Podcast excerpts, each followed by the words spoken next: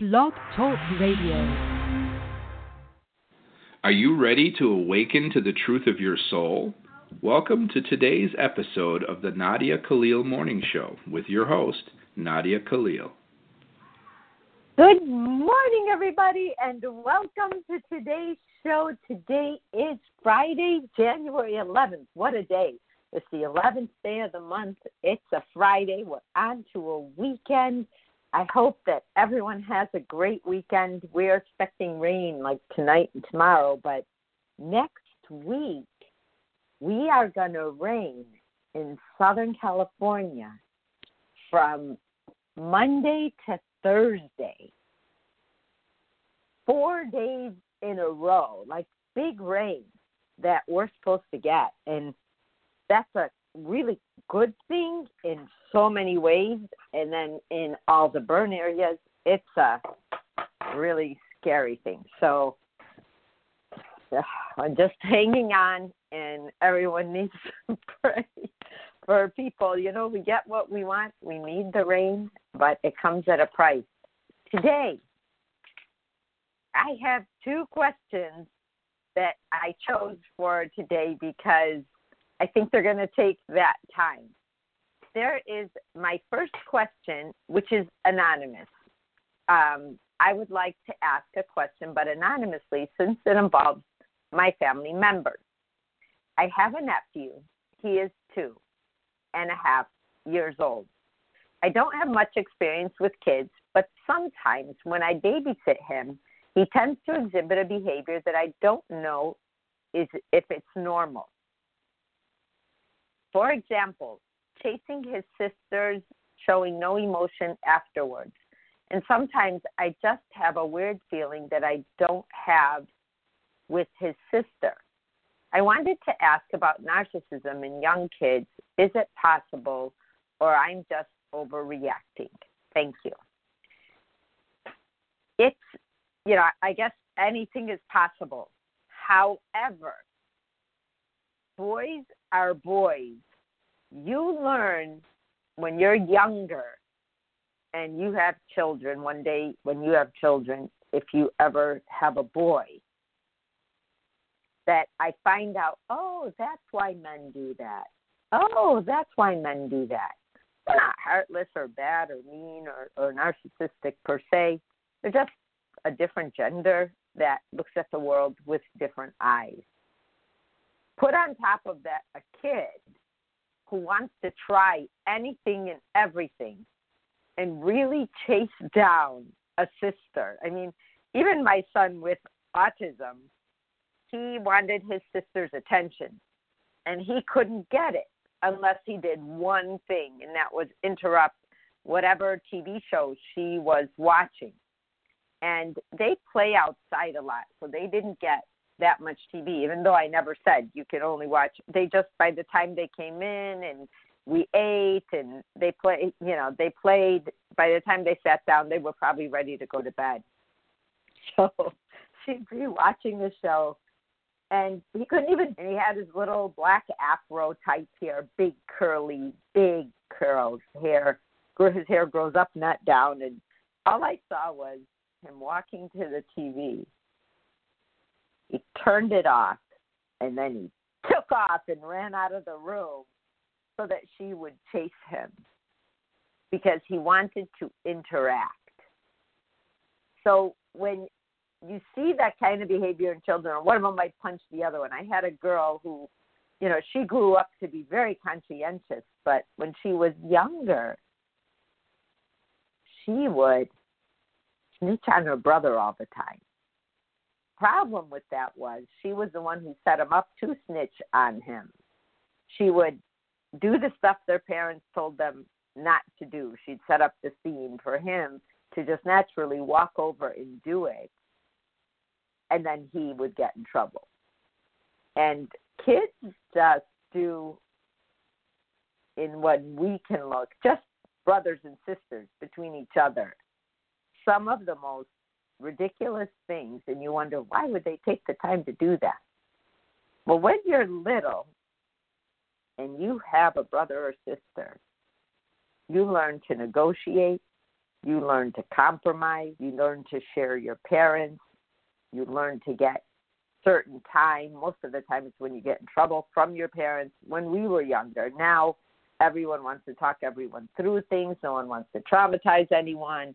Or we have the complete opposite, where we have very abusive parents. So it's like, you know, the middle is getting thinner and the sides are getting heavier in this time in our history.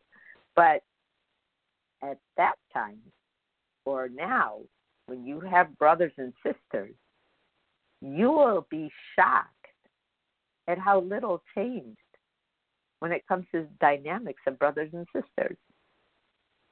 There's something innate. That's why I always say I was a rat when I was a kid. Didn't mean I was I was narcissistic, and most of the time those behaviors, if they develop, don't even begin to show up until that child is at the very least in their teens, right when the protection is off. Because never forget that every human being that is born on earth is protected until about seven or eight years old, till the formative years start. And then it starts waning where you can your free will now you can lie you can do a bunch of things. And when you're young and you do that you just are like dopey about it and you'll even tell that you did it. But then when you're 13 and 14 and your protection's completely gone kids feel like they fall off a cliff with nowhere to land and then they face adolescence and then you'll see them feel awkward they try to hide themselves they want to be in their rooms they just want to hang around with their friends who think like them right now because they don't have the wherewithal to balance yet between anyone else. I remember kids wearing hoods and pulling their hair out from the front and the goth makeup and everybody wants their identity. They want to find themselves. They don't know who they are. They don't know why they're going to school. They, you know, start questioning everything. But at this age, they're just pure instinct. If there's a puddle, they're going to jump in it, which they would never do at 13 or 20 or 35. So at that point, no, you really can't tell. I mean, sometimes you might have like a really, really hyper kid and you may think, oh, how am I feeding him? And then you start having different kinds of issues like that. Or I noticed my son wasn't talking or stuff like that. That you will take on pretty early. But sometimes when we first learn about narcissism or realize that it exists, we see shreds of that behavior, but it's it's an entire ecosystem. Narcissism is a way of thought. It's a belief. It's a very egocentric belief that nothing can matter more than you do in life and whatever you get, whatever you want, you can get, regardless of how anybody else would feel. You really don't care. You don't have empathy. You don't have sympathy. You don't have other than yourself. People are objects and they are a means to an end for people who and I want to say suffer from narcissism because and and I talk about it a lot, but I have a very very soft spot for narcissistic people. Because even though they can cross a line and get really bad and can really hurt that's true for for sure um, and can hurt you and it's scary if you're in a relationship with one to leave the relationship because they are the ones that want to get you um, and they don't want anyone to leave them, and they don't want anyone else to have them, even though they didn't treat whoever they had well. So you have to deal with that dynamic, and and so that it can be scary. But for the average, and I'm going to say the average narcissist is those, but I have to say it that way because for the average person who has narcissism, you may just say about them that they're selfish. And the reason I have empathy towards people who are narcissistic is they really, really, really, honest to God, do not know how they're hurting themselves. They really believe that it's the other people. I have talked to people who have that, that work on that operating system that works against them, not with them, where they never let anyone in completely. So they, they isolate this insecurity and they hide it because they can't face it and they they you know answer to it. It's like listening to your ego and taking the track of ego over the track of love even though you are looking for love. You really really are. Like i know a man i dated him for a short time and i realized oh no oh no. And he said to me well i still think i'm worth it. I think i think you know i'm worth being loved. And I still believe in love. And it just killed me because by this time in life, he wasn't able to establish how to love. So, and you're babysitting them, or you spend time with them, and this being a nephew, you will. Show him love.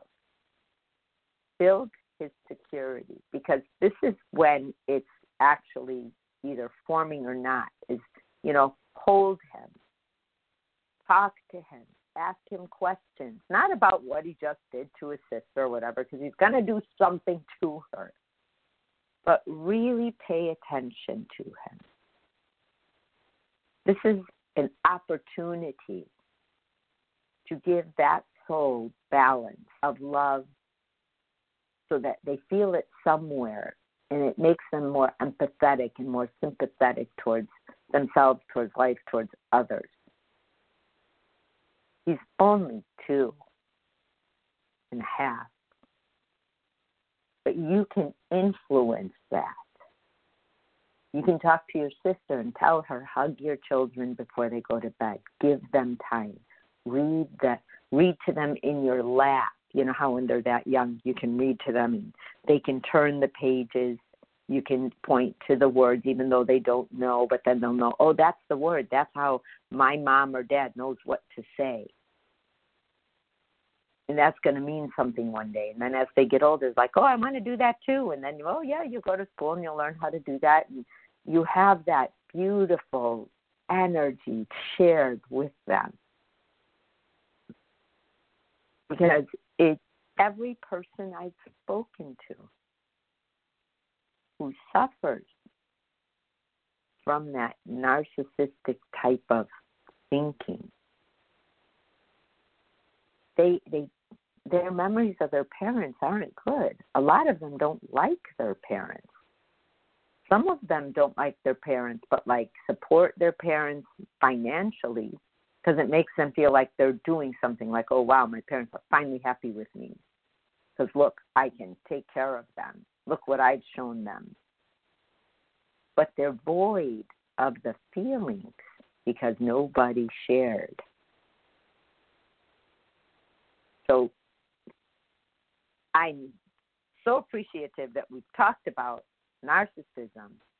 I know you start to see traits of it, but let's remedy that. Let's try to add love to the young ones mix. The young. The young are critical. They are important because all somebody is when they get older is an older version of that child that you're meeting right now. Even though they're, you know, goofy. They're two and a half years old. They're funny. They're natural. They're innocent and you can shape and you can help. I mean, all I did at Christmas was spend it with kids, my not my friends as much as their children.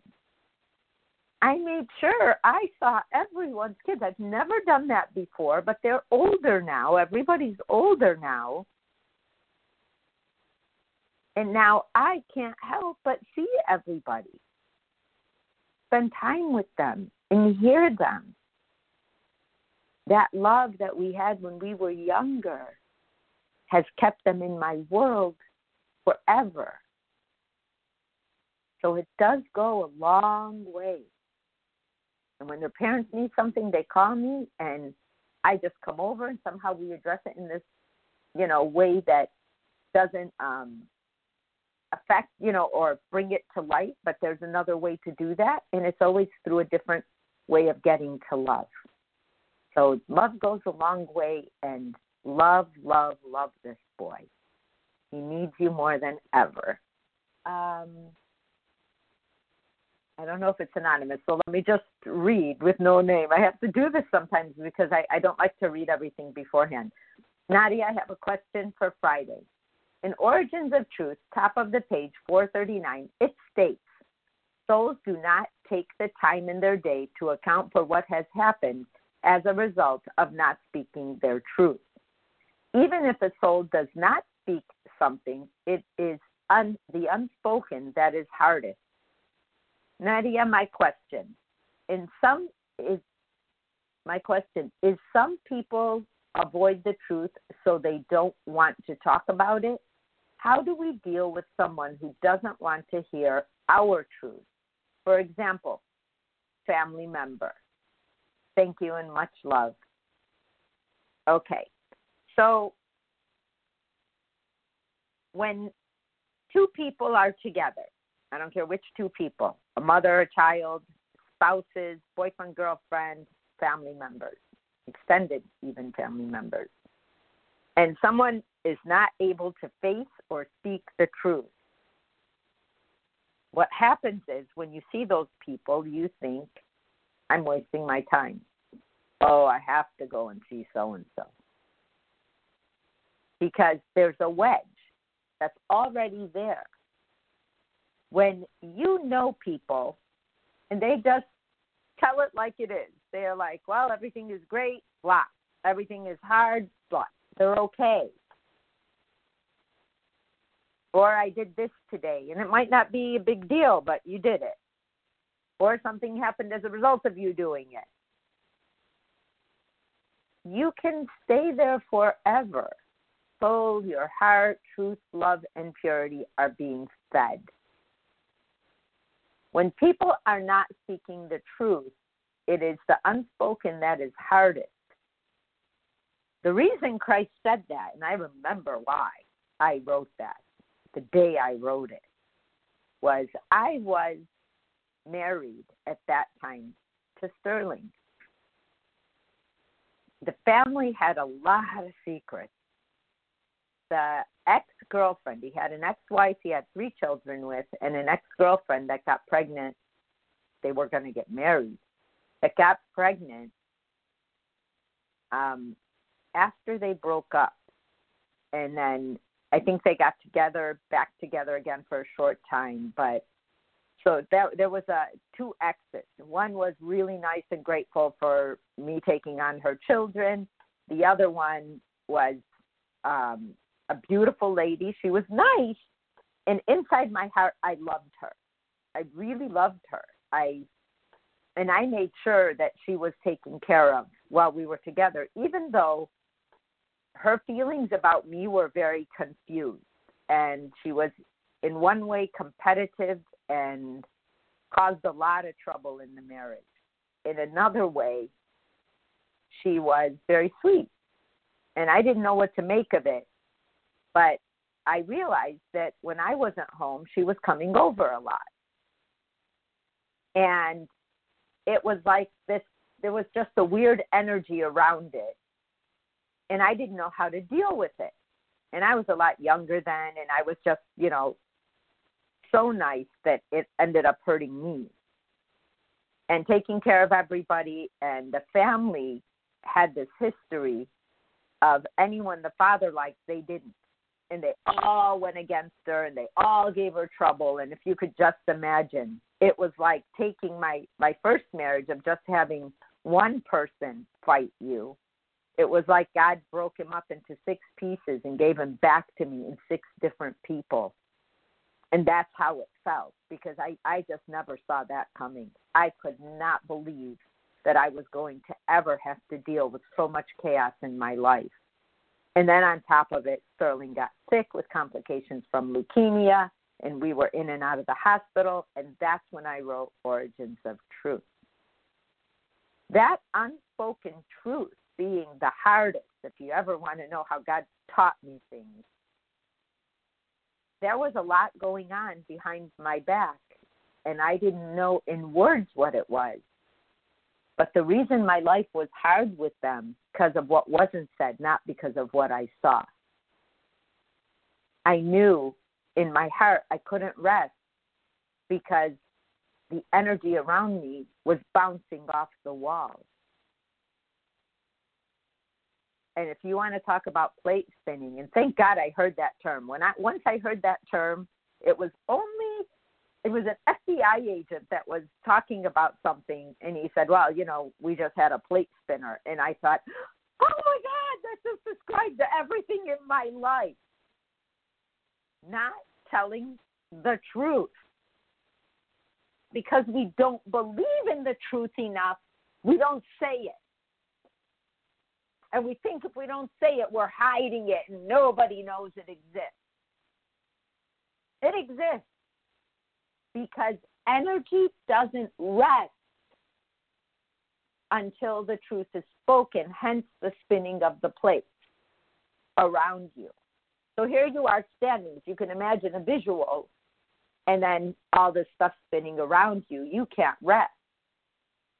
I used to, before I'd go to bed, I would say to God, God, I just, I didn't know what was going on. And I'd say, I just don't understand.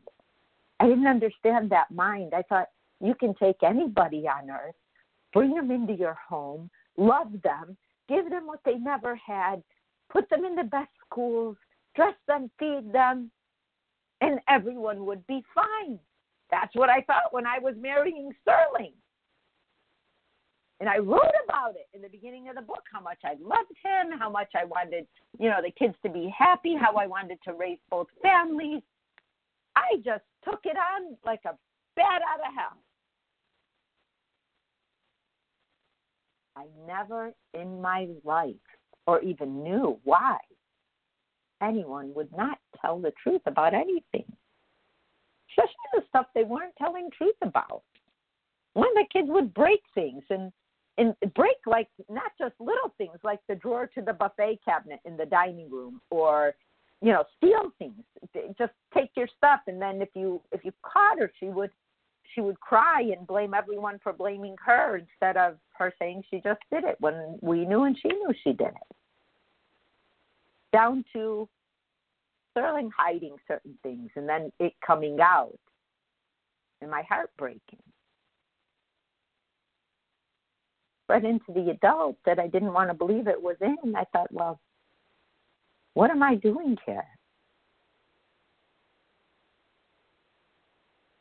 Why am I subjecting myself to people who can't tell the truth for their lives? because I don't know how to thrive in this environment and I don't want to spend my life putting out fires. I said, you know, Christ, hey, what about what about that run, don't walk away? Seeing that here.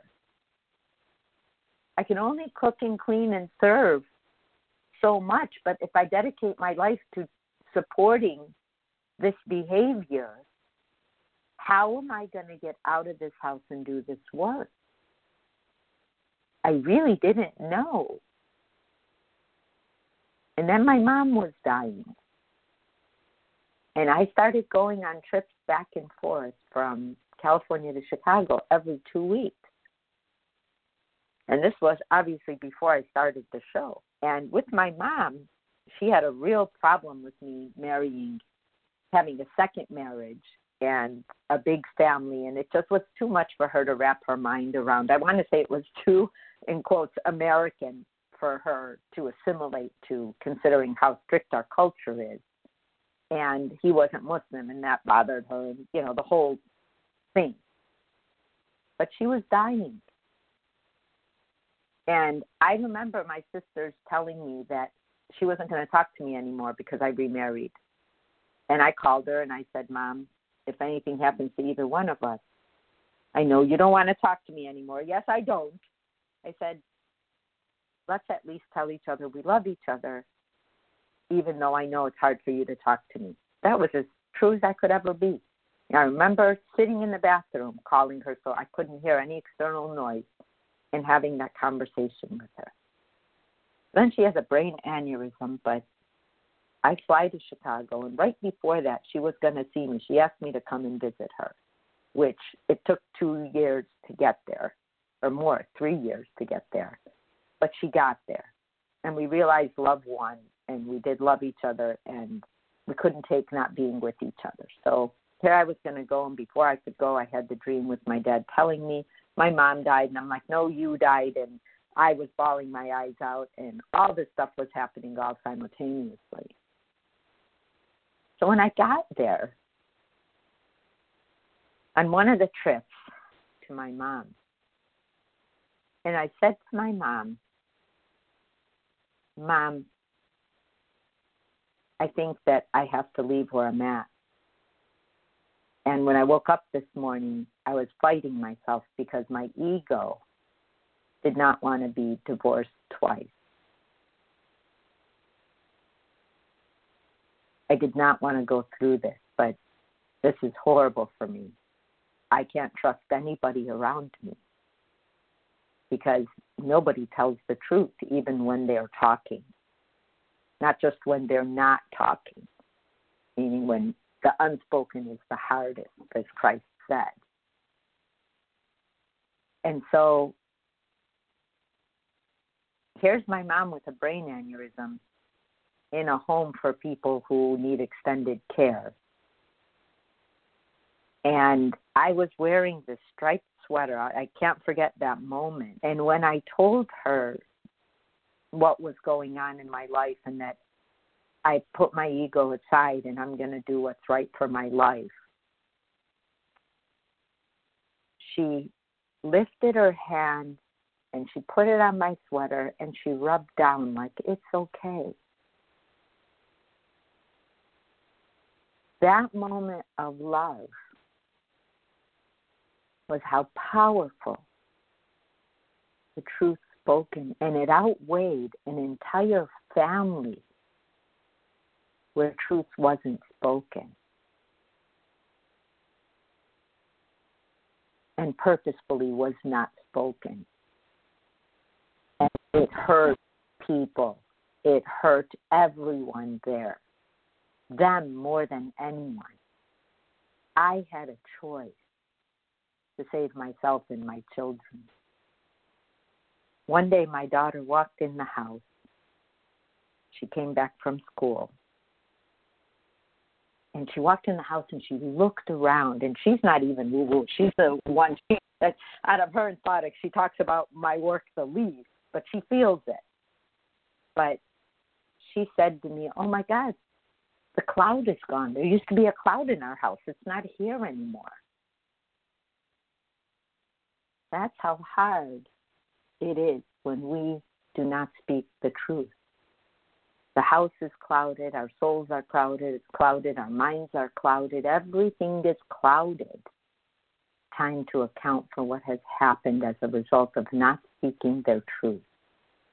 Because as a result of no one speaking their truth, they will want to go do what they do to me to everyone else. And there is a part two to this story. One day I may tell you. I love you guys. I'll see you on Monday. Bye bye. You have been listening to today's daily dose of the Nadia Khalil Morning Show. To learn more, visit www.nadiakhalil.com.